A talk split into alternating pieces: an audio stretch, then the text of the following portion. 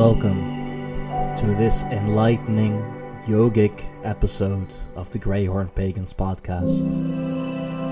Sit down, close your eyes, take a deep breath, and let's find inner peace.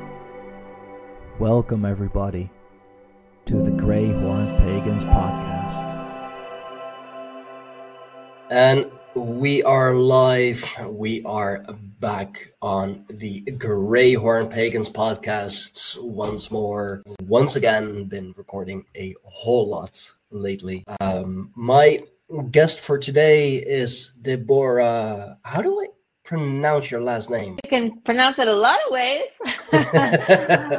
What's the I- right pronunciation? well, there is no. The American pronunciation is Charns, but I have other relatives that call it that say Charnas.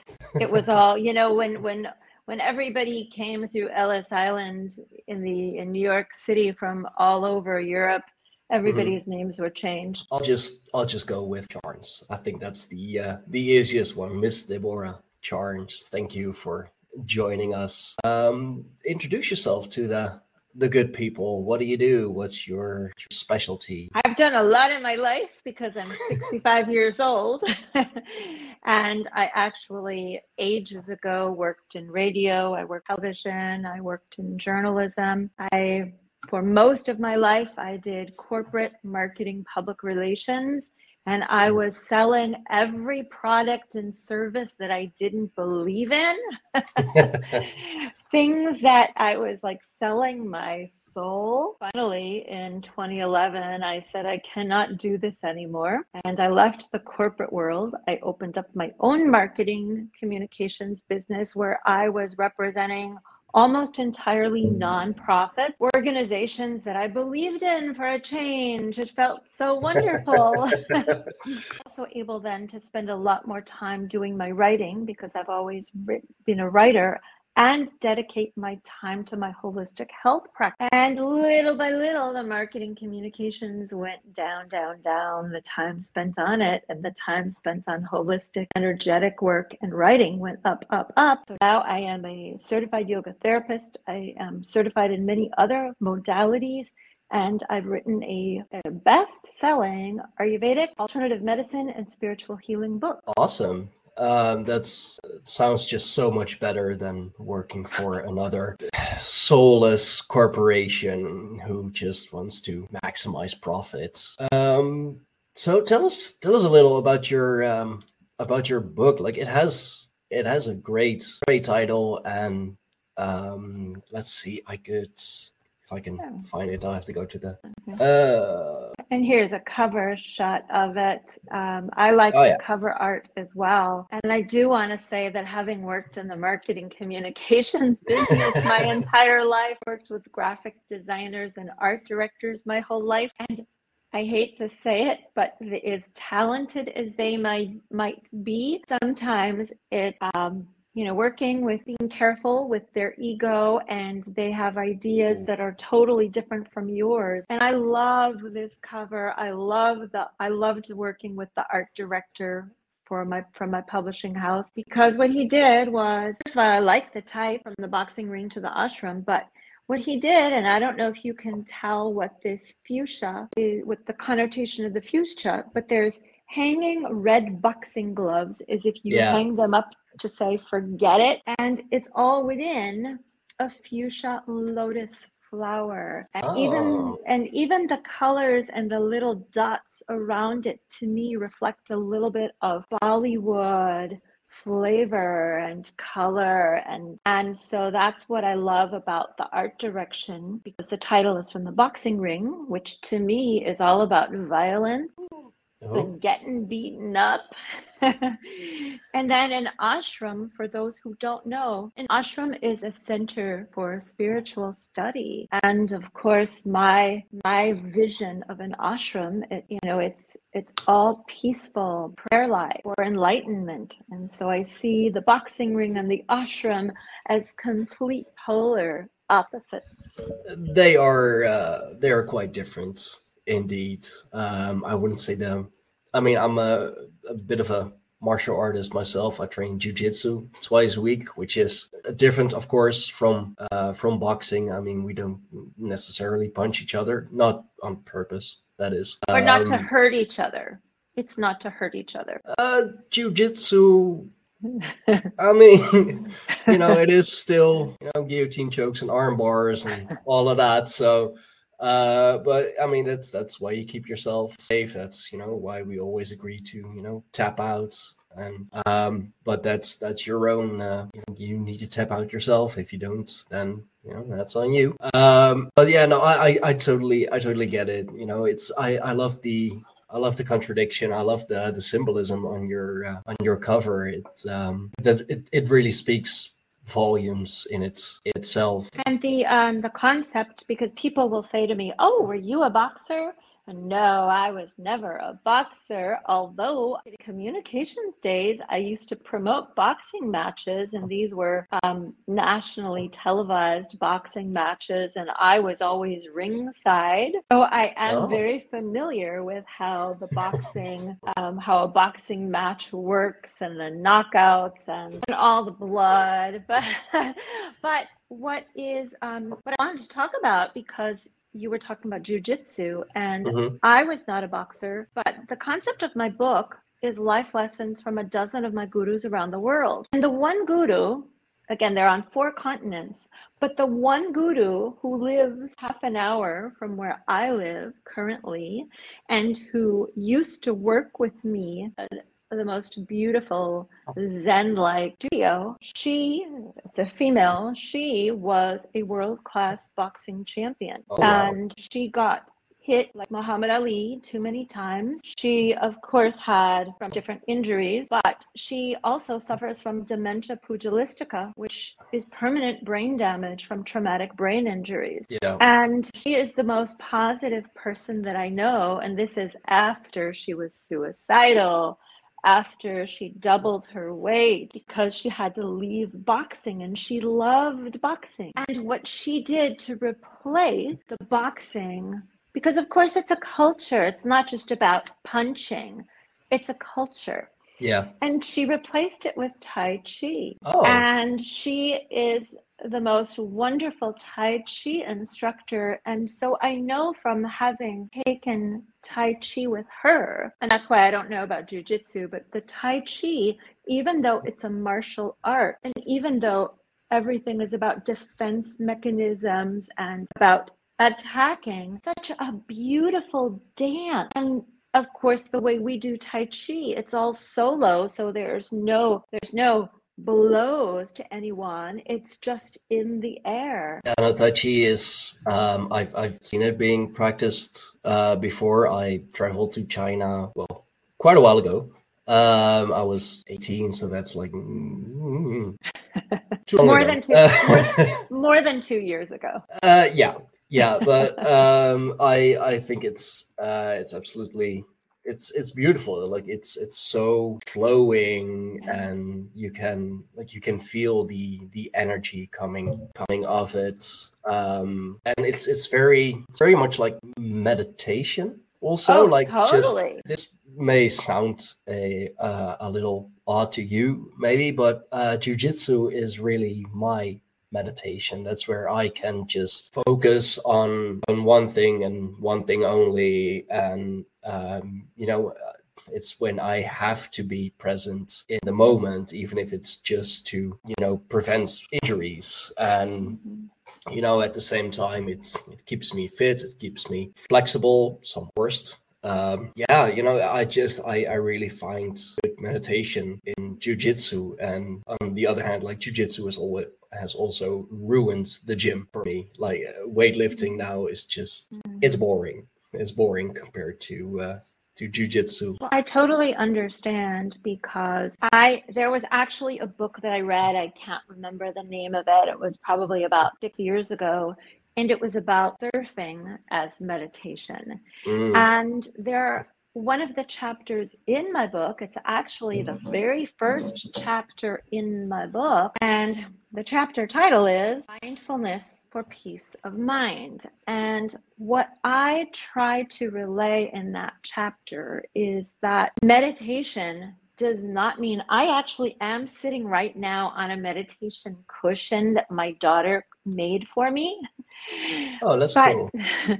But meditation does not have to be sitting on a meditation cushion with your eyes closed and without moving for 5, 10, 15, an hour 90 minutes or 10 hours. There are so many different forms of meditation. And what I believe, and this is one of the things that I try to teach in my book, is that everyone is different. And we need to find what works for ourselves. And one thing that I've always found meditative for me from the time I was a kid was walking. Mm. I love walking meditation. And another thing that to me is extremely meditative, I have so many things that I do to meditate, but another one is pulling weeds. I am not a master gardener. My garden looks horrible, but I love pulling weeds. And then another um, form of meditation that I have been doing maybe for the last eight years, and I only do it periodically. It's coloring. And you know how now they have all these adult coloring yeah, books, and you yeah. can do mantras. And in fact, I don't know if you can see behind me, there's oh, yeah. a coloring chart of the chakras that I have now. Oh, that that's awesome. And um, so again, there are so many different forms of meditation. And then the ones that I do every single day are mantra meditation. That's a lot. That's but that's that's really no, but that's really cool. And you're you're absolutely absolutely right because um I mean I I had to definitely discover that for myself too um because I I just I have too much empty. I'm I'm too too fidgety, too too nervous to um to like just sit still and like mm, like that that just doesn't work for me but that's the first thing you see when you know you look up meditation or like how meditation is presented in more like more mainstream sources you know it's the sitting still and like with the you know the fingers together and legs crossed and, Mhm. like you close your eyes and just try to sit still but like my mind is still going a million miles an hour And most people's are. yeah. So I I do love that. Um, you know, this is just confirmation that meditation for is different for for everyone. Like it can be active meditation as well. Walking is a very very good one because at the same time it's um it's a low intensity exercise and just walking outside in the you know the clear clear weather clear skies or like even when it's a, a bit moodier like a bit moody weather that you know there's just there's something about that like a, a beautiful autumn day for example that's just can be really really pleasant and gives you time to think about things and gives you time to think things over and And and that's why I say from the time I was a kid, back in again, back when I was a kid, we didn't get driven to school. We walked to school. and when I was in high school, my walk was about a mile, which of course a mile is not that far, Hmm. but again, nowadays I don't think kids walk a mile anywhere. But, but I loved those walks by myself because it was time for me to to just let my mind wander. And where I live now, I live in a rural area, and when it's not extremely hot, because I do live in hot Texas, but when it's not a really hot day or early in the morning, what I love about walking is I hear the sounds of the birds. Of course, I Mm. have fresh air. I can feel the breeze on my body. And one of the things to me that is very important about mindfulness is to focus on your different senses. And maybe maybe it's just one sense at a time or sometimes it's more than one. So I mentioned mantra meditation. When I walk, I typically will do mantra meditation. So I am actively vocalizing a mantra. So that's of course the oral sense yeah but I have my my beads uh, like a rosary. It's like a Yeah. rosary, and so with every mantra, with every repetition, you move the beads, and so then that's tactile. Not only um, and then of course i'm i'm outdoors and i just feel everything and and it's beautiful. Yeah yeah that's that's the one thing i i do miss. Um i live in the the city unfortunately so uh you know going on a walk that's it's not it's not really i mean there's just so much noise around. Um i i did live in a uh, like a smaller town for uh like 10 years with my parents before i moved out and it's only when i uh, you know became a father myself and grew a little older that i i really started to appreciate the little towns and the little you know smaller villages and how connected everything is how connected everyone is. And you don't find that in in the city. Um but i you know i i totally like just walking. I mean i'll i can go to the like the dunes here and just walk through the the dunes or take a walk past the like over the over the beach past the ocean. And it's yeah that's that's really really calming. And yeah i mean here in the netherlands we like pretty much take the bike or walk everywhere anyway because you know it's a smaller country not, nothing is really too too far removed. So um yeah people most people like think i'm crazy you know, if I if like if I just take a take a walk somewhere, it's like you walk all that way. Well, yeah, you know, it's just it's it's a little me time. I got my headphones, I got my music, or just you know, no music and just my own thoughts. And I mean, but of course, we are meant to walk. Our bodies, if we don't walk, our bodies become like I, I refer to it as like the tin man in Dorothy and the Wizard of Oz. And as a yoga therapist, and again, I'm 65 years old, but I can do everything and my range of motion is excellent. But also, I do not just like right now, I'm on sitting on a meditation cushion. I avoid chairs. I avoid couches. I do have a working desk where I'm standing, which mm. is so much better for you. But I see especially in urban societies, because of course, in other countries and when you're more in a rural area, it's natural for everyone to walk to the store to walk to say hello to someone. It's natural. But in the larger urban cities, it's you know, you're you're in a car, you're in a train, you're in a bus, and those are very bad for your backs. They're not good for your yeah. legs.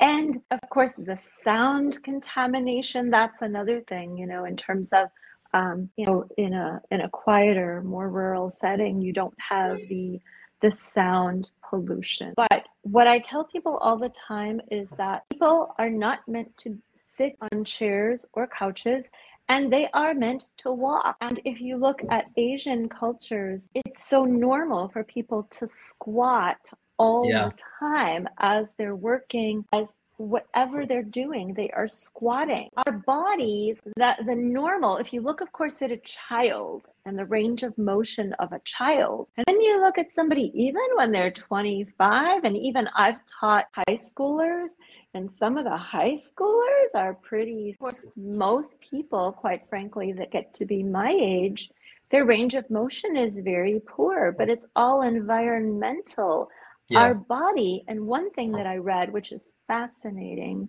is that our body we are this our species rated in terms of the ability to walk and run even greater than other animals which seems incredible to me because very few of us run very far and yeah. but but that is how our bodies are made yeah no that's that's true and i i've seen that um, I, I don't mean to diss him, but with my uh, with my father, for example, he's always had a uh, always had a desk job. Um, he, you know, nothing against my my father. He's always been, you know, he's been a good provider for his family. He's a, he's a good father. I absolutely love him. But it's uh, when you look at him, it's obvious that he's always had a desk job, like a very and a very mentally uh, stressing job, like me- a mentally heavy job. Um, we are joined by Ayurfe, my uh, my wife. I really wanted her on here because she uh, is studying to be a yoga teacher and she's more the the spiritual enlightened one of the the both of us. So hey babe. Hello there. Hey guys. I just literally woke up and i was like oh crap i was supposed to be on a podcast. No um, we we only got this uh set up like um, uh, few hours ago, so you're good. I apologize. No, it's it's fine. Uh, but I I definitely uh, recognize the, uh, the the stiffness and all, and my um, my father unfortunately is um, has always been struggling with his weights because you know he sits in the car to to his his job and the then he sits behind the desk eight ten sometimes even you know 12 plus hours a day. And you know food is his his comfort is his way of um you know releasing stress and also on my father's side of the especially on my father's side of the family. We like good food. Um on that one. oh honey you you have introduced me to some uh, some foods especially southern foods that um if, like that that'll force me to uh, keep training. Let's let's just put it that way um but yeah like even with high schoolers like that's man I mean, I, I remember from my own school days, like just sitting still in class and just you know watching the watching the blackboard and the the teacher just writing things on there, and I had to take notes and whatever. I couldn't focus. I couldn't concentrate. I would rather just be somewhere else. That's why um, PE and like crafting class and whatever were my my favorite classes because you like you actually get to do things. And I'm the same way. And when you earlier you mentioned something about that when you were talking about why you like jujitsu and and when we were talking about meditation, and I also feel as if I am always, uh, you know, again, I haven't been diagnosed, but I think that I have attention deficit or hyperactivity. And when I used to sit at a desk job, I used to have to get up every hour to walk around. If oh. not, I would fall asleep at my desk because I have to be physically moving and my mind has to also be be moving. But what's unusual is I can sit and meditate in stillness for a very long time and I can do that. I'm I de- again, I typically like to be very physically active. And speaking of yoga, I'd love to mention this because of your wife because I teach all types of yoga. And one of the yoga forms that I teach, which I love, is called yin, Y I N, like yin and yang. Sorry. And girl. And girl. Oh. Here we go. And, and what, what I tell my students all the time is that I believe that in our society, most of us need yin several times a week. And the reason why is because our lifestyles are yang, which is constantly moving. It's the masculine, it's the sun. And yin is the quieting, it's the calming, it's not moving. And for some people, like my sister, I can say this. So we can, we, if we're talking about family, I can say this. It is very hard for her to do something like yin yoga.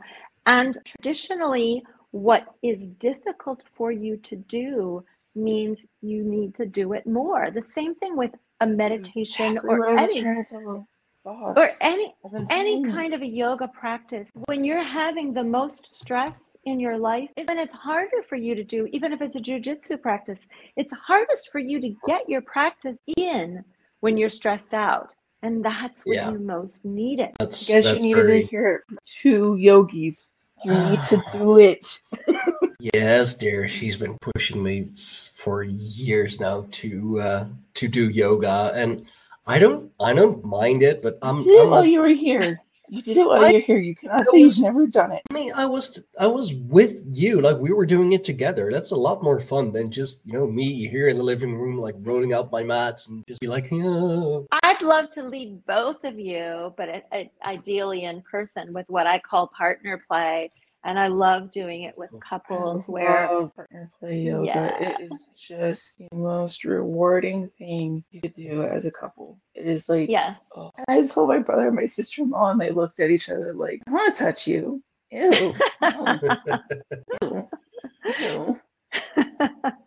I mean, they do that all the time, but it's just it's the most rewarding you could possibly imagine. Mhm. And that's where Guy Fawkes, since we're throwing people under the bus today, I'm gonna throw you. It's hard Oh, for well, him thanks. because his mind automatically goes to the primal side of things. And it's like, no, no, no, no, over here, on your side.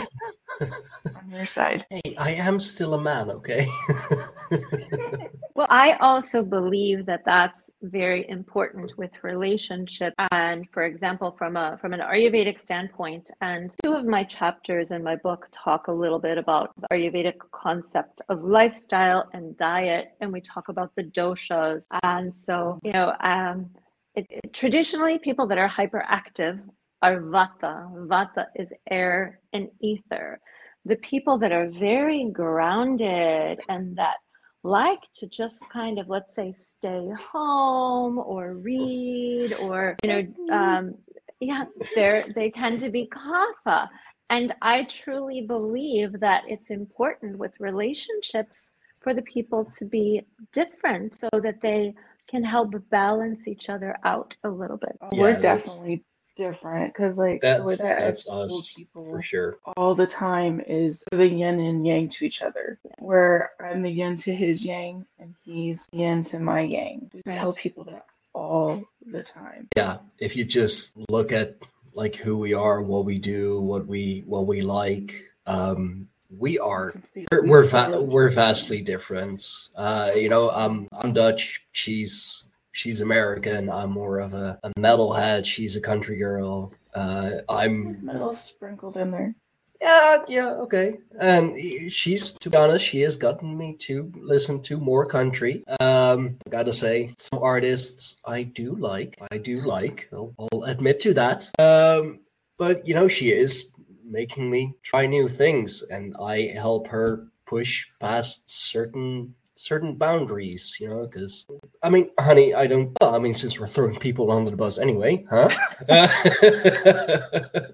I knew that was going to happen. I mean, you you do get a little anxious about things sometimes like your mind goes a million miles an hour in like completely the the opposite direction um and that's, that's I do yeah and distorted yoga yeah and that's you know that's where i pull her back i mean with that's i mean i always say that like she's the emotional one i'm the rational one and she mm-hmm. helps me uh like kind of understand my emotions more mm-hmm. and that it's like okay to to feel things, uh, especially as a man, because apparently that's that's a no go. I mean, you can feel things, but like only if it's like anger or something.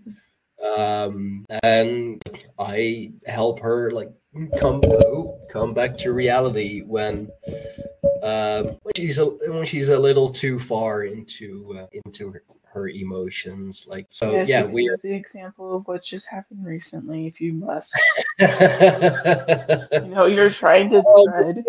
That's that's also that's also cultural uh, differences. Last Saturday, I went to a uh, a big metal concert, a Rammstein concert, and had a good time. Had a few few drinks, and the connection uh, mobile connection in the, the, hostel was just terrible. I was like, you know what? I'll just I'll, I'll try and restart my phone, see if that works. And then I entered the wrong SIM pin a few times. So I got locked out of my phone um, without like having any any backup. Like usually when I'm like when I'm home or you know somewhere close to home, I'll just you know come home, start up Telegram uh, on my uh, my laptop and fire a message that way or call her that way. But I was like pretty much on the other side of the country with no real other way to contact her. So she went into full blown panic mode, contacting oh, my parents. You tend to do that. That's true. That's true. And you know, contacting my parents and contacting a uh, a friend and former colleague of mine, and it's so funny how all all the Americans that she contacted like went into panic mode with her. And all the, Europeans, all the Europeans were like, "Hey, show up, no biggie." and as they're drinking their morning coffees, and I'm just like, "Oh, thanks, guys."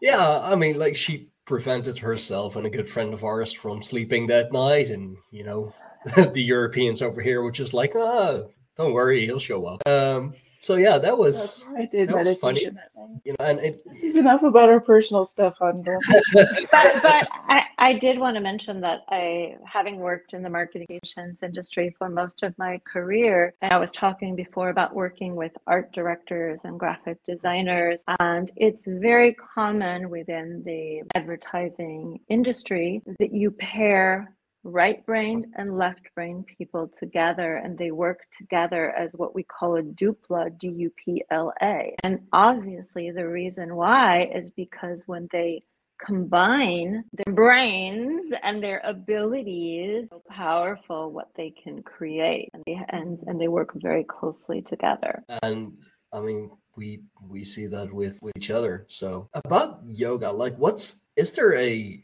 um like a difference between like uh teaching yoga and yoga therapy or is it oh yes. Thank I you mean- for asking. Fi- Firefay is the is the yogi. I'm just no, i try to keep up. She does. yeah i know but it's it's good to hear from someone else too. Yes, but thank you so much for asking because in reality, very few people have heard of yoga therapy. And what bothers me and what um, is difficult for the Yoga Alliance, which is the international governing board for the yoga instructors, the word yoga therapy, and they're not yoga therapists. And one thing that drives me crazy is if I'm on Instagram and I look at hashtag yoga therapy, 99% of what I see that they put out there that they hashtag yoga therapy has absolutely nothing to do with yoga therapy.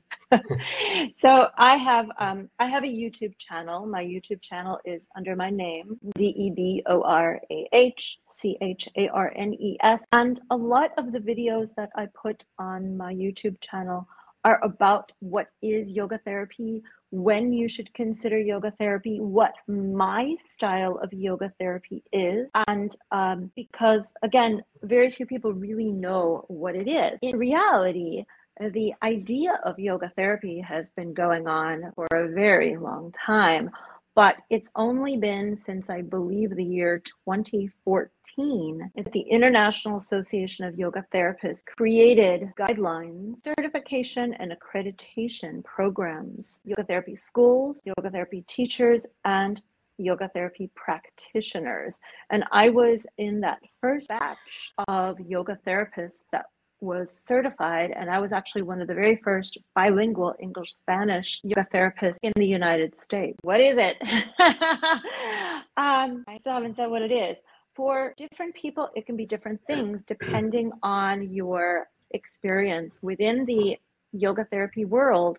Many yoga therapists are medical practitioners. We have many that are MDs. We have many that are psychotherapists. We have many that are physical therapists. Obviously, if you have one area of expertise in your professional arena, your type of yoga therapy is going to be skewed a little bit one way or another. Mine, uh, and again, we all have to pass certain guidelines and have certain baseline um, knowledge and experiences. Traditionally, a yoga teacher has 200 hours teacher training. After the 200 hours, get an additional 300 hours of teacher training. But yoga therapy completely separate and it's 800 hours or 1000 or 1200 and now, what is becoming the trend, or hopefully it will be, is you have to have either an undergraduate or a graduate degree in yoga therapy. What I Oh, tell I people,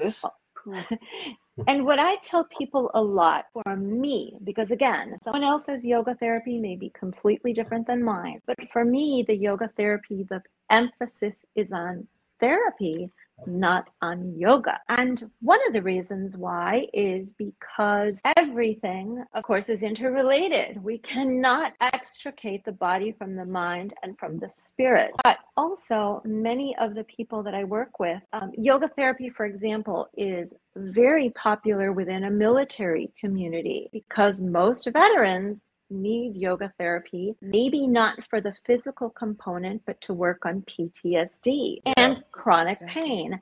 And one of the mm-hmm. chapters in my book is all about yoga for PTSD, anxiety, and depression. Another chapter in my book is all about yoga for chronic pain. Please. Yeah. and many times meds meds are not the answer traditionally, mm. but even oftentimes physical practices may not be the answer. You have to do other things. And two of the chapters in my book that highlight how it may not be physical is one of my chapters is about laughter as therapy. And then another one of my um, chapters, again, it's all about positive mental attitude. And those are so important for things such as chronic pain. And the person that I refer to, my guru, Mhm. in my book for Laughter is Medicine, he was the victim of an armed assault, a bullet lodged in his spine. And he was left not only paraplegic, but he was left in chronic pain. He was bedridden, mostly bedridden for four years. Tried all different kinds of meds. He had multiple operations. He tried everything. And then, of course, when you when all that happens to you, your depression skyrockets. And the only thing he found to help was laughter. I mean, it is often said that laughter is the best medicine. So that And as my MIT puts it too, laughter is the most universal. Exactly. yeah, that too. It's the uh, the most universal, recognizable emotion. Like for it's it, it just it portrays happiness. It shows happiness in you know whatever form it may be. Um, check out the branch in uh, in the chat actually came with a, a good one. Uh, runic letter poses for yoga. That's another thing that's been um, it's been coming up lately. Um, it's it's more uh, the the runic alphabets, of course, used more in uh, in the northern Europe. But it's it's funny how even that has become like a type of yoga. Like you're you're literally taking on the uh, the position, the rune of how it's how it's written. Um, becoming the logos as um, as branch puts it. So I think that's it's it's just interesting in how many how many ways and how many forms you can like practice yoga and it's all uh, like they're physical positions but they're spiritual and Mhm. mental symbols and all and i mean Firefly is absolutely right i would definitely benefit of doing yoga more i have i have done it of course but more as a um, like more as a practice like uh, for example before jiu-jitsu the warming up we'll do some yoga poses but that's mostly just um, you know stretching and getting the the muscles warm and getting them relaxed a bit. And uh, indeed when i was uh, when I was with her at the um, like what is it spa and gym or? Just, just let's just say gym. Yeah gym spa and gym where she uh, where she worked at that time uh, we did some yoga together um, we did restorative yoga Restorative and yin. Yeah. With one of my really good friends. She's the reason why I became focused on becoming a yoga teacher. And I want to mention, you know, you first of all, you sound as if you know a lot more about yoga than most people, especially talking about the runic poses. And I'm not familiar with that, but what I have done, which is almost identical, but coming from a completely different culture, is I took a few workshops in Kabbalah and yoga, Kabbalah and you form the words oh through your poses because Kabbalah is all about symbology yeah Mhm. and numerology and and and so it's very similar to what you were talking about. oh that's The Firefly, interesting tell me- yeah. And Firefly, tell me more about what what you like about yoga. I love the fact that, you know, I can go into myself bothering me. Like last night after Ross went to sleep because we are on an eight hour difference, my body just wasn't feeling right. Like I felt very fatigued. I felt very fearful. Like I was just every emotion that I could think of. And I was like, I'm not waking him up. We both have had a long week. I'm not waking him up. I need to do something. So I did bed yoga. I'm starting to realize it's more of a thing than most people talk about. Oh, I do it all the time. And I love it. I mean, downward dog in my bed right now is not exactly ideal because I kind of broke my mattress, but um, so it's just I did that while I was talking to our really good friend. I didn't realize I needed to cry. I cried and I cried, and I like the fact that after I was done crying, after I was done in child's pose, I just laid there and let the because I incorporate Reiki into my. Me I was doing Reiki on myself, Yeah. and I was able to relax enough that I kind of crashed out and fell asleep on our friend, and I was just like, "Oops." that That's that happens with you uh, more often but But that's what I like is like I can incorporate different things. Like I'm a, as I tell myself and I tell everyone else, I'm an old time witch, and I love incorporating stones into my practice. Mhm. I also enjoy as I'm doing, you know, restorative, I'll flip over a tarot card or an oracle card and see what the message I need. I would love to practice with you. And and by the way, I'm a. Reiki master as well. And uh, so yeah, I'm level one. I haven't started my level two yet. Yeah. And what I love about what you were expressing is that there are a lot of things that kind of bug me. And one of the things that bugs me is the traditional Western view Mhm. or perception of what yoga is. And Exactly. it's not. and so that's why I love what you said about what it is and what it does for you. In my book, one of the gurus in my book is based out of India, but he travels to the United States all the time. And he mentions, and I totally agree with him, that in the United States in particular, because, and I've practiced yoga all over the world. I've taught, um, last year I was teaching in Italy for three months. Um, next week I go to Costa Rica and I'll be there for six weeks. So I work go with you? all over. I'd love to, I'd love for you to meet up with me. I can I can let you know where I'm going to be. But um, I've always felt, and I used to live in Latin America, and I felt it was different. Now, granted, this was a while ago. I don't know about in 2023, but I felt that living in Latin America, where the indigenous culture is everyone's culture, I felt that yoga was more spiritual and again more from almost from the indigenous perspective versus in the united states and anyway what my guru from india talks about in the united states is that a lot of people come to yoga because they want to lose a few inches or pounds or they Mhm. want to tone their butt or their belly and of course that's not what yoga is about now i do No. tell my students that if they do a lot of plank, they can get a six pack on their belly. But I also tell them I have a six pack. It's just covered with some fat. With my smell. right. which is more healthy even you know to be absolutely dry like uh, single digit percent body fat which is so hard to get to. It's it's not it's not healthy you know if you just if you look at all those bodybuilders you know there's a reason why they why they tend to die young.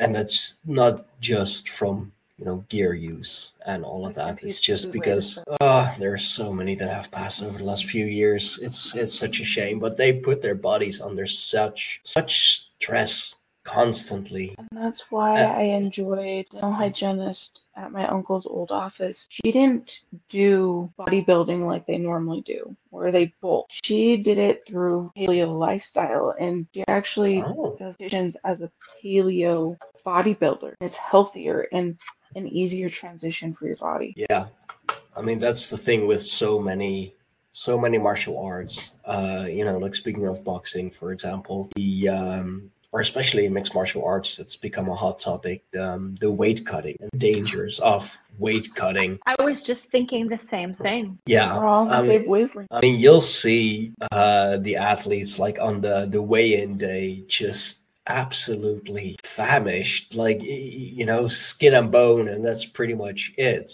But then their actual competing weight uh, is like you know 10, 20 pounds heavier because that's when they hydrate again. So that's that's a whole whole discussion now going on in um, No, I don't want to go into that. in mixed in mixed martial arts like you know do we like how do we safely cut weight without like dehydrating themselves and you know even that can be circumvented. You know there are ways to um like show up hydrated on a test without actually being hydrated. Um like it has to do with purified water and all of that. There there have been been studies done. Um being said, I had a question for you, Miss Deb. Um, I suffer from PCOS and I've cut processed foods out. I've cut out carbonated sodas. I've cut out. I've cut out dairy. I've cut out gluten, and I can't lose the weight. I've tried. Is it more of like I need to do more yoga because my weight's not falling off like it should? So Is it a blockage? early early on, yeah. So earlier when we were talking, I mentioned we were talking about the doshas and kapha, and I'm sure you know that kapha is the dosha where it is harder to rid yourself of weight. And again, I have I the only true, and I mentioned this in my book, is that I was trained to be able to guess at somebody's dosha, which is the constitution, by looking at them, by watching them walk, hearing them talk different things. However, that's not a true test. The true test has to be a pulse test, similar to the way that traditional Chinese med- medical doctors they examine your pulse. But mm-hmm. from what you're saying, I would definitely guess that it has to do with a kapha imbalance. And sometimes it's not necessarily the kapha imbalance, but that your body is telling kapha, hey, we need more of you for protection. Kapha tends to be protective. And so it's very common people that have difficulties. I actually lead weight management workshops. Oh, so often, so often it has nothing to do with what you're eating or with your physical activity. It's about finding the dose shift. And sometimes you can't get to that balance without breaking down, you know, let's just say emotional or spiritual barriers, because sometimes the beauty of Ayurveda and traditional Chinese medicine is we go to the root of the cause. So we don't say, let's just say, I remember, you know, back in the day in the 1960s, if people were overweight, they took pills to lose the weight. Well, mm-hmm. of course, that's not going to help you. That's going to mm-hmm. alter your you know your hormones and everything but Hey, creepy people. This is PNW Haunts and Homicides. I'm Caitlin. And I'm Cassie. Together, we explore stories of the paranormal and true crime throughout the Pacific Northwest. For each episode, we do a tarot reading to help us gain some insight on the topic as we share the facts of the case and our interpretations. You can find our episodes featuring true stories from infamous cases such as the misdeeds of Boeing, as well as lesser known true crime cases like the murders in Tunnel 13. As well as our spooky stories from Pike Place and Ravens Manor on Apple Podcasts, Spotify, and anywhere else you'd like to listen. Have, a, creepy ass day. anyway bottom line is the way that ayurveda treats everyone is we look at everything from a wellness perspective and sometimes it can be um this is i'm not necessarily saying for your case but sometimes it can be a chakra blocked for example and if you work a lot with stones and Reiki, I'm sure you know that you can put different crystals at your chakras mm-hmm. and it can help to open up the blockages. So, unfortunately, you know, I have just seen that weight management. Yes, a lot of times it's from people being what I call the couch potatoes. They they watch TV all the time as they're eating potato chips and drinking a beer. That, of course, is going to cause weight gain. But for so many of us, and I was overweight, I would say I was overweight all my life. I believe that it's all about we have to find that inner balance from, again, from the the Ayurvedic perspective, the chakras, it can be so much, and so much of it, again, it's not just the physical, physical, emotional, and spiritual. You're gonna have to talk to me more about that stuff because now that you're saying it, it makes me wonder if it. if- Sorry, guys, I need water. Um, it makes me wonder if it's more of my piece, my PTSD that's blocking a lot of things. Yes, that's very common. mental blockage is it you know it will resonate with the physical of course and mental and spiritual often is the um, is the first step and i mean there I do apologize for interrupting you, hon. I know you were on a tangent, but No, no, no, no. no it's No, I- it's I It's find it fine. very interesting. And I did want to also say that one thing that many people don't realize is the prevalence of PTSD. From a historical perspective, in World War One, they called it something. I can't I I mention it in my book, but they called shock. it world that was in world yes, World War One, it was called shell shock. World War II, it was called combat stress reaction, soldier's mm-hmm. heart, battle fatigue, combat neurosis, and war neurosis. And I studied linguistics. and of course, all of those descriptions are misnomer. Yeah. And what people don't understand is how prevalent PTSD is, especially among women, because again, it is not necessarily combat fatigue. And the other thing that people don't realize is that PTSD is very prevalent even among first respondent or first responders or people that work in hospitals. So it doesn't necessarily mean that you yourself that trauma but you saw it. And so Yeah. if you think of, of all the people that are working in an emergency room, or all the first responders, or all the people that, let's just say, saw It's what high stress all happened at time. 9-11 you know for yeah and or all the people that watch cnn all the time instead of watching a podcast like yours My father. Um, yeah. do oh not- god. I do not own a television. And one of the gurus that's featured in my book, probably 20 years ago, she said one of the worst things you can do is go to bed at night after having watched TV. Now, if you're watching a ballet on TV, that's fine. But most people are watching crime stories on TV or the news. And She's hitting me hard with this crime stuff. I need to go back into myself today. Oof. But but you know, if if you think about it, we know that I can't think of what those are called, but those games that especially young boys play all the time the on Oh, the video yeah, games. just uh, vi- vi- yeah. Oh, And- and they're- um, the the more I know what popular the more popular warfare games are Yes. uh, like Call of Duty, for example. Exactly. And we know that those are bad for children. We know that. And yet children still use them all the time. But we never think about watching TV and what we're watching and how that is going to be equally detrimental to us. Yeah, no, that's why I uh, I just have my uh, my desktop hooked up to my uh, my TV because that way I can you know, I can watch whatever whatever I want and uh, like I uh, like I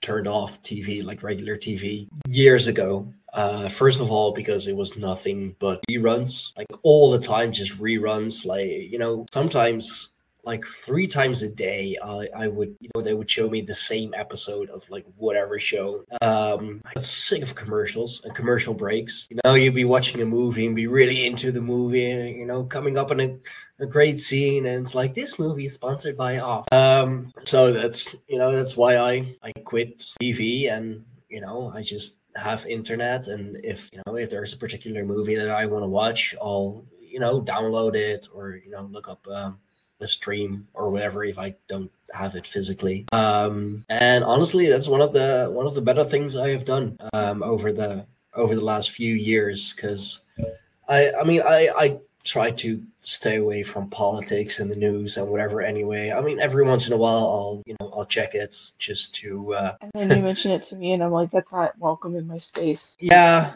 you know every once in a while I'll just check the news to see what the latest psyop is. For example, uh, like okay, so what are we supposed to pay attention to? To now, oh, this okay, yeah, not doing that. Um, but like know what to avoid.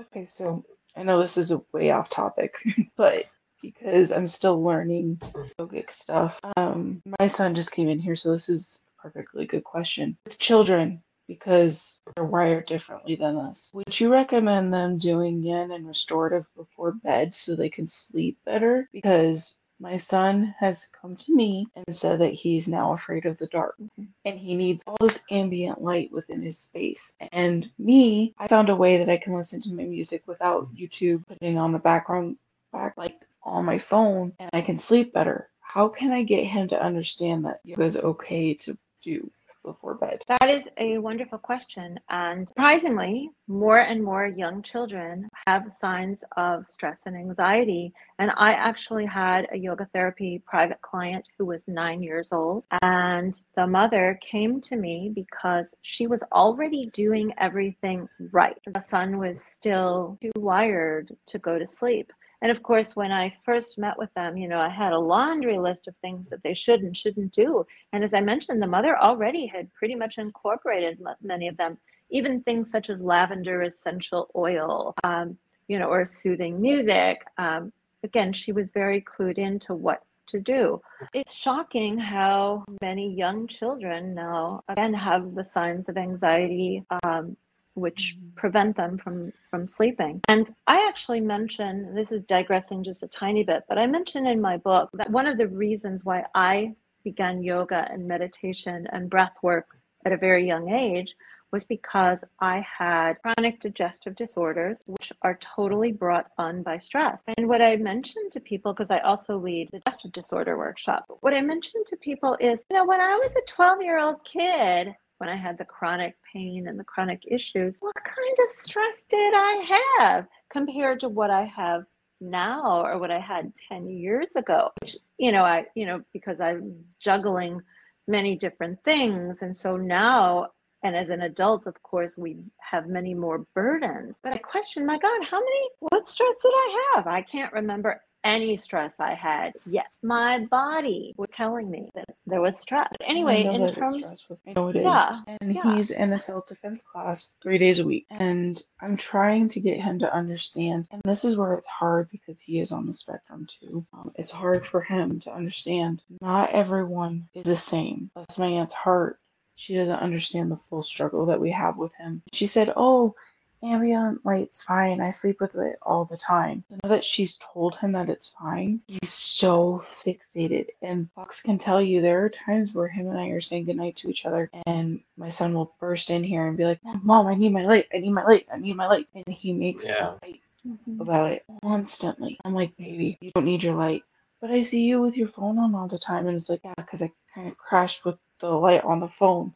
Hmm. I don't use the light. And so he tries to fight it. And it's like he came in my room like six times. Mom, I need my light changed. Mom, I need my light changed. Mom, I need my light changed. And it's like, and I'm yeah. trying to get him to understand. Go with it, out it one night and see how you. Oh, so I try to explain to him. Maybe go one night without it. See how you do. But I can't, mom. I need it. I need it. I'm scared of the dark. I'm sitting in my room. I, I just and he gets so worked up to the point where I'm just like, I can't deal with this dude. You just need to go to bed. I can't do this. Yeah. Have you tried salt lamps? You won't use them. He needs that like rainbow flow of colors, and I'm just like, you don't need this rainbow. Mm-hmm. I would, constantly. I would try to dig down and find out what is his, what are his fears. So it just occurred to me when you were talking about like the fear of the dark, or or what of whatever is when I was a child. Because yeah. he never had this fear. But again, then, it could be something that somebody told him. It could be something that he saw on TV. It could be anything. It was something he saw in his room. And he's very yeah. spiritual like me. He ended up a couple months ago before I got this diffuser. He was complaining to me, and Fox heard it too, that he was seeing a pair of red eyes in his room watching him sleep. But I would try to talk to him about how, you know, even if that even if he saw that about how that was protection as opposed he felt very to, fearful of those things and yeah. that's like where as somebody who's into spiritual stuff and who's into it on my property we have a spirit and i've worked with the paranormal groups enough that i've kind of understood it a little bit better on my property we have a spirit that's a mimic and so it feeds off of your fear. Mm. And my fear is the mm. W word, which the natives don't speak of because I'm native. They don't speak of it. So that's my fear manifest. And then with my son, because he's into Christianity stuff, which I'm letting him decide on his own, he's afraid of demons and the devil. So this spirit thing is showing itself as that to my son. That's where I'm trying to get him to understand it's okay. He's he gets fixated and he gets overly stressed and I'm like, dude, you're protected, you are fine, you can go to sleep. And it's just it's very hard. Fox can even tell you it's to the point where it's like, oh my god, I don't want to fight with you. Mm-hmm. And with the client that I had, I even did art therapy with him to try to bring out some of the fears and erase the fears. And what I would recommend to you is um, have you done Yoga Nidra? Because I would um, recommend Yoga Nidra because, first of all, Yoga Nidra is all about helping you to sleep, but Yoga Nidra is also very therapeutic and it can work very well for stress and anxiety and, and PTSD. And so I would think that Yoga Nidra would be really helpful and um, so I would consider that. But, but going back to the original question you asked about restorative or yin, I would say absolutely. For anybody, I mean, pretty much for anybody, they should be able to sleep better with yin or restorative before bedtime you were talking about bed yoga, and I don't need much sleep. I will wake up a lot of times in the middle of the night. And when I do, I just go into different breathing exercises or I go into different um, yin or restorative poses and or or my mantra meditation and so I I do all of that, and of course, it, it totally calms me down, and then I can go back to sleep. However, back in the day before, when I re- had a television, I haven't had a television in, I think I got rid of my televisions in 2010. So it's been a long time that I haven't had any television. But back when I did have televisions, when I would wake up in the middle of the night, go to another room, and I would go on the laptop and then I would watch TV. And of course, I couldn't get back to sleep. Whereas yeah. if I if I stay in bed with the lights off and I'm just focusing, everything yoga is all about the relaxation response, which is the parasympathetic system. And so if I just let yoga do its job, then even if I'm not in a deep sleep, I'm relaxed and I'm nourished. The other thing too that I did want to mention regarding sleep, and I'm not saying this is definitely not your son's case, but just in general, is that many people I hear all the time from the medical community and even from communities that in holistic health that you need to have eight hours of sleep a night. Well, I don't I don't believe in that. I don't think I've had eight hours of sleep 30 or 40 years. From an Ayurvedic perspective, depending on your dosha, depends on how much sleep you need. Enjoy listening to podcasts and ever wonder, can I make a podcast? But it seems so complicated and good audio production can take time. What if there was a way to create an amazing podcast easily? Well, now there is. Introducing Podcasting Made Easy from Podtastic Audio. My production team will handle your entire audio production, allowing you to be the star of your show. This is Podcasting Made Easy. How easy? Well, so easy, you don't even have to press record. Now that's easy. Your listeners are waiting. Let's deliver. Sign up for a free strategy call today at podtasticaudio.com slash easy. And of course, if you go back in history, the yogis slept very little. And even today, some gurus will sleep very little. But to me, the reason why is because we know how to turn on the relaxation response. I think that's another one of those things like um, like meditation is you know sitting still with your eyes closed. I think the eight hours of sleep is another one of those things like very over generalized and you know this is what you should be doing because otherwise you know it takes away from your health and whatever and i mean sometimes eight hour eight hours of sleep just isn't an option i mean i i work in security. I've worked airport security for a while. Um, and you know there were times that i had to start at like 4 15 5 15 a.m and you know to get eight hours of sleep in then. I mean i'm not the type that can go to sleep at like 9 p.m because you know it would take me hours to fall asleep because that's just it's it's that's not my biorhythm. So you know on those days i'd sleep on like what was it five six hours maybe? I mean i'm i'm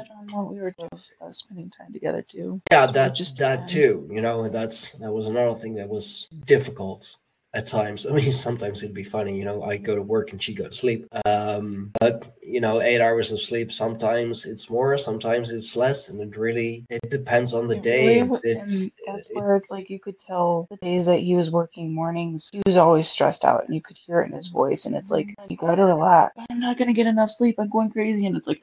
Okay, I don't need it from both both of my boys oh my god and it was it was the point where it was just you could tell it was starting to eat at him and mm-hmm. i tell people all the time stress is the main reason why we gain weight and i mm-hmm. know mine is different because of my pcos but that's where it's like it's trying hard trying to explain to Fox and then explain to um, Slug Dude, what we call him. slug Dude. It is Slug Dad and Fox and Son. It's Slug Dudes. Yep. But um, we're a bunch of sluggers. Slug Dude. I can't explain to him enough that you know him going to bed at 11:30 at night, especially as a teenager, and waking up at three o'clock, four o'clock, five o'clock, six o'clock, seven o'clock until he's up up is not healthy, and that's where you know I'm trying to explain to him because he has that light in his room. His mind thinks that it's daytime, and that's where I'm struggling to get him to understand you don't need a nightlight. Mom is like Logan. I mean, dude. Sorry, sorry. Uh, Can you bleep that? Sorry. Yeah, no, it's fine. I'll uh, I'll Um, edit it out. Sorry, I'm very tired because last night was horrible. Explaining to him that, you know, do yoga. Do yoga like your mom does. And that's where I'm glad that I'm talking to you about it because it's like I'm just trying to him to understand that yoga is okay. I, would it help if um if you did it together with him? Would that be There's not enough space in his room, especially with how he's growing. And Yeah, also okay. depending depending on the child, some children would appreciate doing it together, some would not. And that's why I'm thinking with Yoga Nidra because there are so many, you know, on an on an app you can easily, you know, he can pick which Yoga Nidra recording he wants to listen to and how long. Of course, you can pick do you want 10 minutes, 20 minutes, 60 minutes and um, and that way he can kind of do it on his own as well. I'm thinking he needs to because just I'm at my wits end right now. And that's where it's showing because you guys just heard me slip. I'm just that tired. Well, so you know, it used to be. I remember when I was a kid, what we were told to do because I could never sleep when I was a kid, and I don't think it was stress. I just think it was because I truly did not need the eight hours of sleep. Now, again, Oh, some he people needs to do. sleep. Yeah, yeah. I was going to say some people sleep. do, but what we were told back then, and I don't know if they said this in the Netherlands, but we were told to count sheep, where you visualize one sheep and you keep visualizing and counting the sheep, and and if you think about it, that is it's a, a a classic form of one. mindfulness. That's that's the the classic counting sheep. We've uh, we've all seen it like in the cartoons and all. And Tell him to count something else because he's like, but sheep? And I'm like, something, something. doesn't have to be sheep, okay? It's a metaphor. I mean, it can be, but yeah. Um, like speaking of uh, of mindfulness, it's a question I wanted to ask earlier. That's uh, the whole mindfulness thing has really become commercialized. Like everyone and their mom is now into mindfulness, and if you go to the like the, the Google Play Store or the Apple App Store or just you know wherever you'll find apps you find. you'll find a, a dozen and one mindfulness apps and Mindfulness for single moms, mindfulness for moms, mindful meditations for wives. It's like I just Yeah. need mindfulness. like everybody from you know early 20s to you know later in life let's just put it that way is now The, the a- seasoned, the seasoned folk. sure yeah she has she has such a nice way of putting it. I'm i'm european i'm too blunt. Um but like is now into mindfulness or teaches mindfulness. And it's it's something that well personally it it starts hugging me and it it's it's making me want to to stay away from it because it's so like it's so hard to like now find the the right ones pick out the right ones because everyone is doing it now and everyone is teaching it now And that's the way I feel about yoga today. yeah oh god yeah Um, now they have, you know, goat yoga. I don't know if you've seen goat yoga. Yeah. Goat yoga and puppy yoga are the best, okay? she's And feisty then there's careful also there's also um like yo beer and wine yoga and Oh, I Hell can yeah. do that one. Hell yeah, that would beer be yoga. more foxes. beer yoga and wine yoga for my parents i'm down i'm good Uh, I just totally could see it now. You guys would be enjoying the beer and the wine too much. hey you know it'll help you get into those poses i'm just saying Yeah, and I'd be sitting there laughing at you the whole time. yeah probably but Yeah, I know. It's just it's so weird because like um I have friends who are Christian and they don't believe in the same concepts as me and Fox do. And I'm not dissing on anyone. I'm not. But the thing that upsets me to know is that Christians are now saying that yoga is good for them. And it's like oh now all of a weren't you guys just good? saying a few years ago saying that it was full of magic and demonology? I mean, that's still the old school Christian thought, isn't it? I mean, I, I know Joshua the Branch is in the chat, bro. Uh, no flag towards I Christians, but yeah, he's he's a, he's a good one. He's one of the good ones. Um, but like up like up to a few years ago, like that was the devil's work, and that's you know how you get possessed by demons and whatever. And now all of a sudden it's good. there still are some people that believe that, you know, and um, hey, you know, everybody's different, but Why is it like a few years ago they were attacking me for doing yoga, and now all of a sudden they're like, "You should come back to the church. We have yoga after service." It's Wait, what become now? like just the the whole thing of spirituality has become commercialized. Just such Right. such a shame because it, it waters it down so much. But it's just, it's, I just don't understand. Because then, like, the thing that, that threw me off was I went to this huge church in town. And I remember, you know, like me doing meditation and me, you know, just stepping out to kind of just breathe. Because this was my son's thing more than anything. I remember me doing my thing. They thought I was invoking something because I was breathing. So I have to like, say um, that, but I have to say, I think that that's one of the reasons why mindfulness is so popular now because meditation was had. I know, I know, I don't have anything negative in my mind at all because, and I was never raised, raised Christian, but I always envision meditation as like a Buddha meditating, Yeah. and so. I think that maybe that is one of the reasons why the word mindfulness is becoming more acceptable. But the thing about mindfulness is that it crosses over into everything, and again, it it it take it broadens the spectrum of what it includes. And so, professionals, for example, psychotherapists, will encourage everybody to be more mindful. So ultimately, it's going to help more people. I mean, yeah, that's that is true. The that's that's another thing that uh, commercialization is good for, like bringing it to the masses and to people who may not have heard of it before, who may not But have. it threw me off because I was like, wait, what? And I don't have the picture anymore because I told him to delete it. But they actually had a poster. Jesus doing a meditation and yoga. And I was like, That's that's fascinating. oh, That's, oh my. And I was like, I was trying not to laugh because, you know, this is this is something I never thought in a million years I would see at that church. And I was just like, now I've But- seen everything. But Well, you know, uh, sorry, go ahead. Well, I, I've been leading a virtual book club every week since March of 2020. And yesterday, and I run it on my Instagram channel and my Facebook, two of my Facebook channels. And what I, the book that I read from yesterday, it was a book called Contentment. And I simply opened the book up at random Mhm. and read a couple of pages. And what was beautiful about the book that I read, and again, this was all random what I read from, they were talking about being present from a Native American perspective. And of course, they gave examples. They also talked about Shabbat and how Shabbat helps you, regardless of religion, having a Sabbath to be more present. And then they also talked about Benedict, the um, saint. I don't know if he was a saint or a monk. So, what I loved is how they had three different cultural traditions reinforcing the importance of being present. And then they did talk about India as well. Um, but but I really thought that was fabulous. This is a interesting comment from uh, from the branch, Joshua the branch. Um, I mean, I was gonna say like if we um, assume that the Christ indeed was a, a a physical man, you know, he was a mystery school teacher. So the Buddha achieves enlightenment under the Bodhi tree, and Jesus dispenses with the parable uh, to the fig tree in the gospel. So and that's that's another thing that's coming back in so many spiritual teachings, trees and the importance of Mm.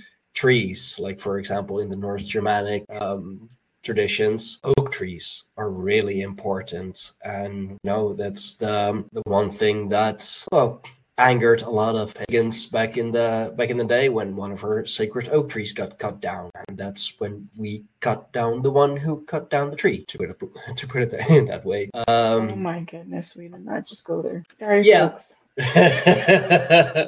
no, but it's, I mean, the, the side of uh, or just like uh, picturing Jesus in like a, a, a yoga pose or whatever. Uh, It it, it, like, it it- it may be a little it comical may be a to little me odd. because it's like it's comical to me because like I used to tell people when I was going to that church for my son, yeah, I'm going to yoga class after this. What are you guys doing? You're doing what now? I'm, doing my yoga practice. What are you doing? Why are you invoking the demons? I'm invoking what now? and now all of a And sudden that's where it's like it was so hard. And then recently, my friend sent me that in the kids' classrooms. It's like well, I mean, if we were to to I guess I assume like I said, if we were to assume that the, Christ was indeed a physical figure, was indeed a you know a spiritual master, uh, you know, from from the Middle East, I do believe that he would have taught some form of yogic practice or mindfulness or whatever. Like it's it's all like within the mystery schools, within the you know the the spiritual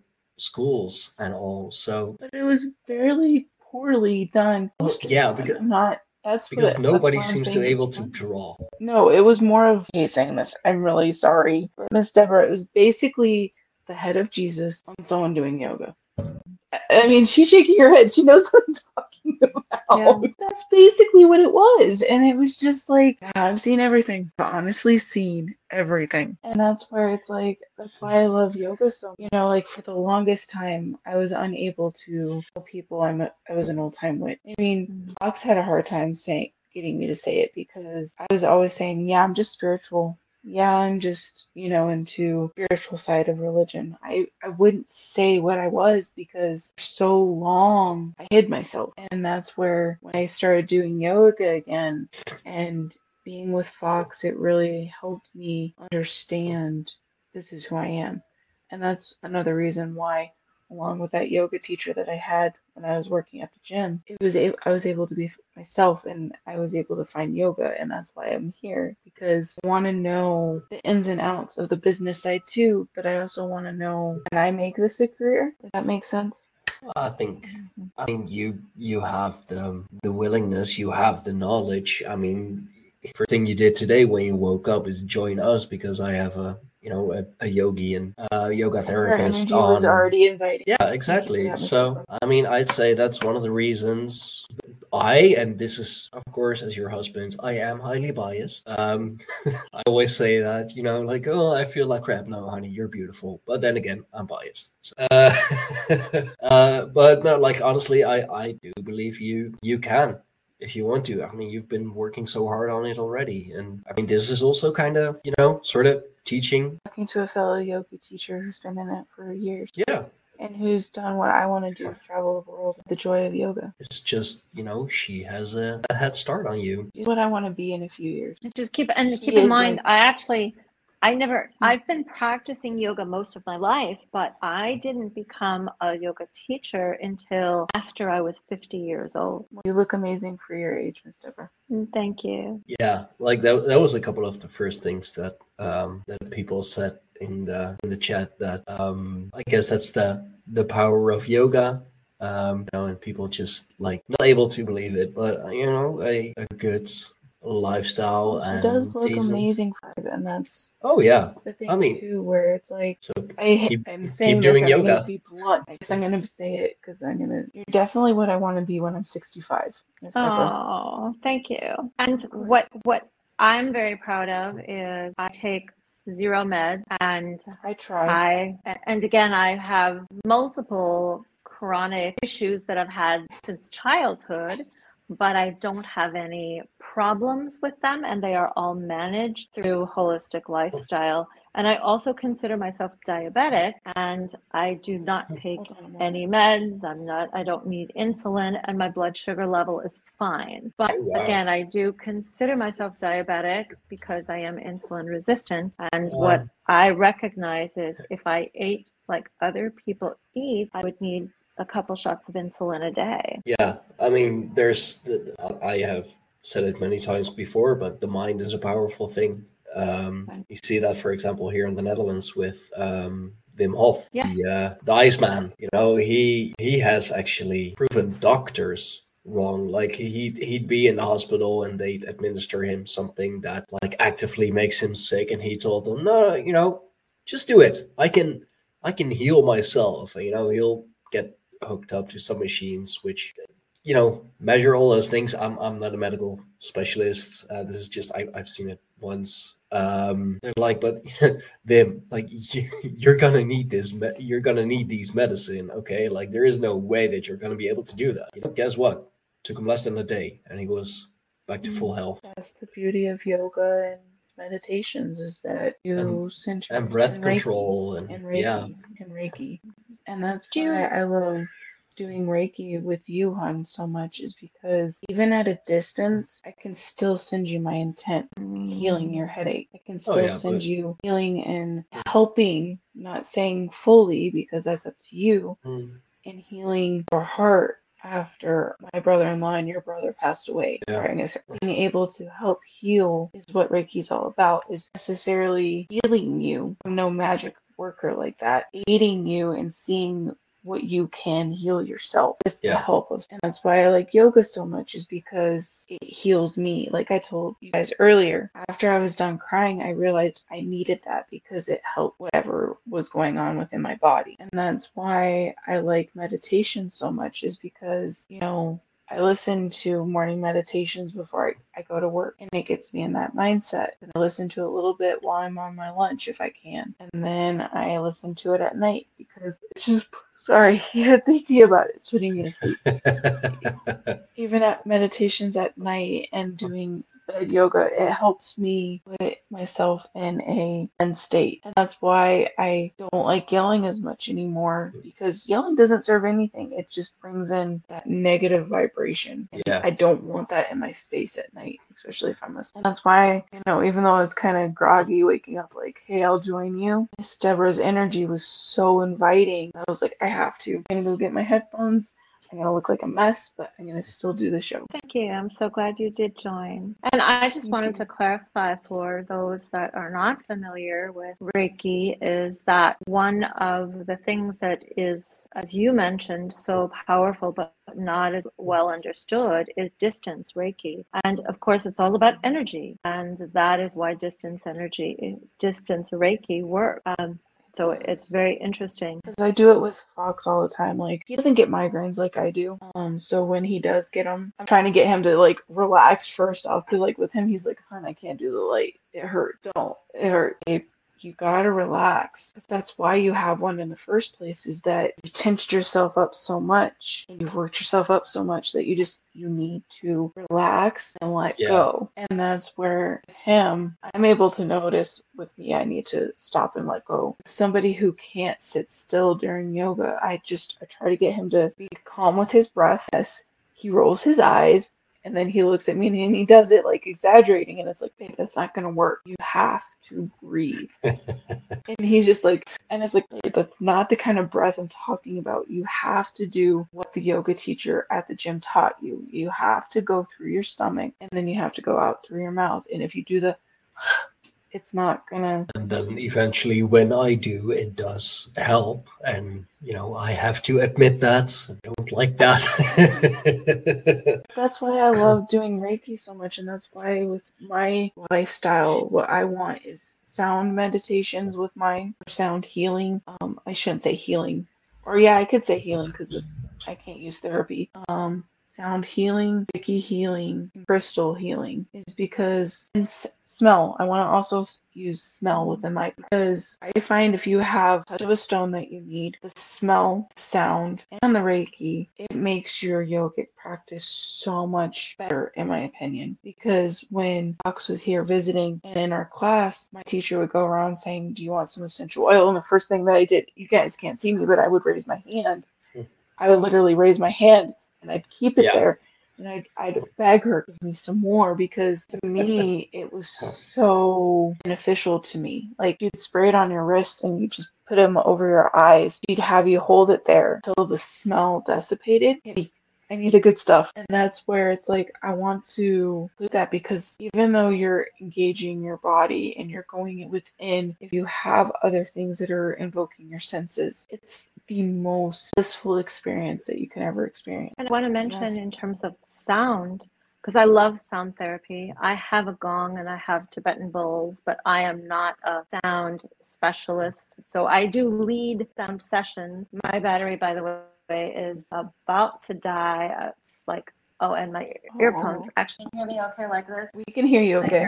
We, we can Okay. Okay. we can hear you. We'll my uh, ear- we'll we'll wrap, we'll wrap it up soon. Okay, because my AirPods are about to die and my battery is about to die. But anyway, I just wanted to mention that even though I am not a sound specialist, I love sound healing. And one of the chapters in my book is all about sound therapy and sound healing. I don't know what And it gonna get myself in explains why it helps. So again, it's it's a very it's very um very cut and dry from a scientific standpoint how sound therapy works. It's- Cymatics, it's wonderful.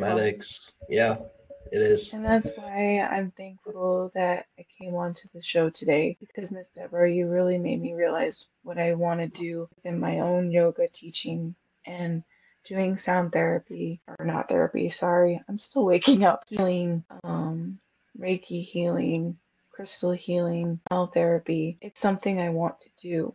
And I've been playing around with so many things and coming on today made me realize this is what I want to do. I would love to meet you in person sometime. Same. Maybe, maybe you go to Costa Rica. I don't I'm going to be traveling. yet. okay. And I'm going to be traveling a lot for my book promotion, but uh, I'd love to. Everyone And as we yogis every say, every time she comes on a podcast, everyone wants to meet her. it's just the energy I pursue, hun. But it's true. as us yogis say all the time, namaste, the light in me honors the light in you, Miss Deborah, and to you, my It has been such a joy.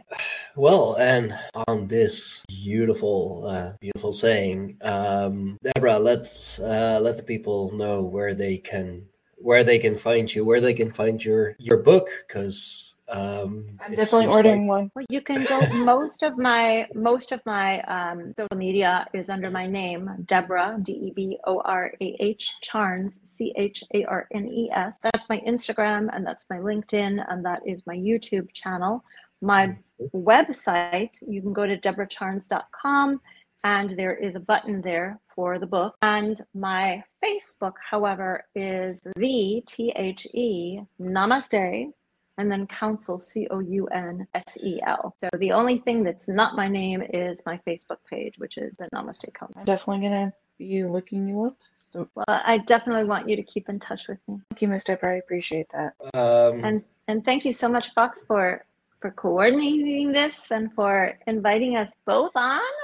of course, And thank of you course, for it is my pleasure. extending your energy for me to come on, Miss. Deborah. Appreciate it. Well, it has um, been my pleasure uh, hosting you. It's uh, been my pleasure uh, to have my uh, my darling wife on here as well. Uh, I was I was hoping that she uh, she would wake up in time so that she could join us um, because you know we set this up rather rather quickly. Uh, of course. So, Han, uh, thank you very much for uh, coming on right away. Uh, I know it Your was the- energy woke me up, so thank you to you both.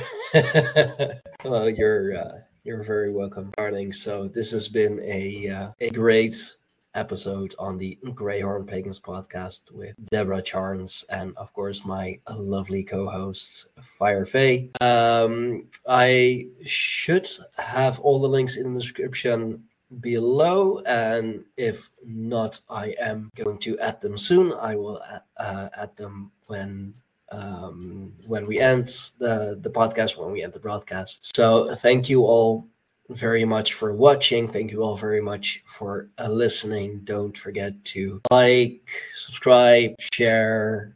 Um, And if you're lis- namaste above all else. uh, of course, you know everything namaste and with namaste and namas coffee. Uh, um, yeah, if you want to see more of us, if you want to hear more of us of the Greyhorn Pagans, you can go to our website www.greyhornpagans.com. Everything is found on there: the the podcasts, the tribe, um, My side ventures with the paranormal. that too. Uh, we should add that on there as well, uh, since you know, we are working together and Craig is in the tribe now as well. Um, the different Substack articles that uh, a few of our members are uh, are writing, all very interesting. Um, so yeah, you can find that all on our website. Um, again, Deborah and Miss Firefly, thank you both for coming on. It has been uh, very enjoyable, and uh, I guess I should be doing more yoga as well since now because I'm actually in a good place now. Since there are so And- many and if I- more people who are telling me to do so.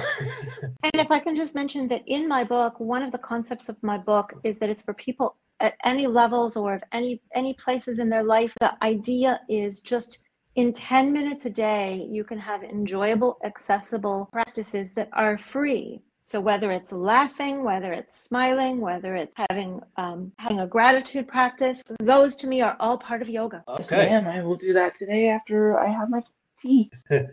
okay, then I guess I will be joining in on that. Um, so thank you for uh, for backing up Firefly, because now I'm gonna gonna have to do it. Um, but again, thank you all for watching. Thank you all for for listening. Uh, and yeah, on to the next one. Until next time, see you guys. Namaste. Namaste. Bye, guys.